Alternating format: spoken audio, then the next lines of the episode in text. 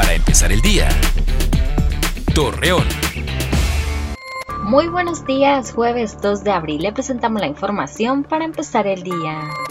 Empresario de la industria de Torreón en conjunto con DIF decidieron entregar despensas a adultos mayores que tuvieron que dejar de laborar como empacadores en diferentes centros comerciales.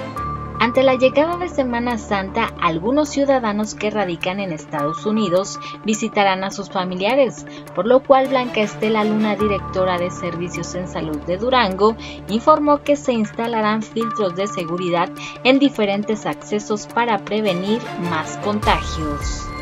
Establecimientos de la comarca lagunera manifestaron que sus ventas han bajado un 70%. Al respecto, la Secretaría de Salud detalló que los comercios que no cumplan con las medidas sanitarias serán clausurados.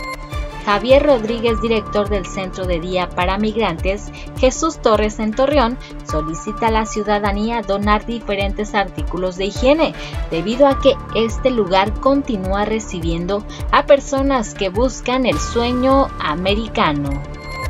Hoy se celebra el Día Mundial de Concientización sobre el Autismo. Su objetivo es mejorar la calidad de vida tanto en niños y adultos que presentan esta condición. Acompáñenos con toda la información dos minutos antes de las 8 de la noche por Mega Noticias. Para empezar el día, Torreón.